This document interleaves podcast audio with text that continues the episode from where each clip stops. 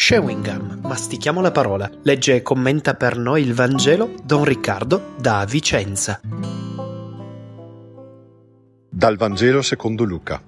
In quella stessa ora Gesù esultò di gioia nello Spirito Santo e disse Ti rendo lode, o oh Padre, Signore del cielo e della terra, perché hai nascosto queste cose ai sapienti e ai dotti e le hai rivelate ai piccoli. Sì, o oh Padre, perché così hai deciso nella tua benevolenza. Tutto è stato dato a me dal Padre mio e nessuno sa chi è il figlio se non il Padre, né chi è il Padre se non il figlio e colui al quale il figlio vorrà rivelarlo. E rivolto ai discepoli in disparte disse, Beati gli occhi che vedono ciò che voi vedete. Io vi dico che molti profeti e re hanno voluto vedere ciò che voi guardate ma non lo videro e ascoltare ciò che voi ascoltate ma non lo ascoltarono. Gli occhi di Gesù sono occhi trasfigurati trasfigurati dall'amore del Padre.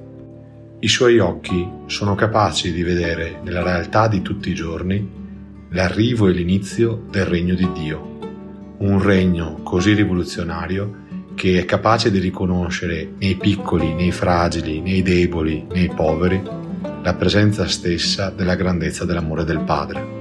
Anche noi siamo beati, nella misura in cui sappiamo trasformare e trasfigurare i nostri sguardi a immagine del suo sguardo e perciò anche noi verremo trasfigurati nella misura in cui nelle fatiche, nelle lotte, nelle discordie, nelle guerre alle quali assistiamo tutti i giorni, sapremo riconoscere la presenza del regno di Dio che è in atto.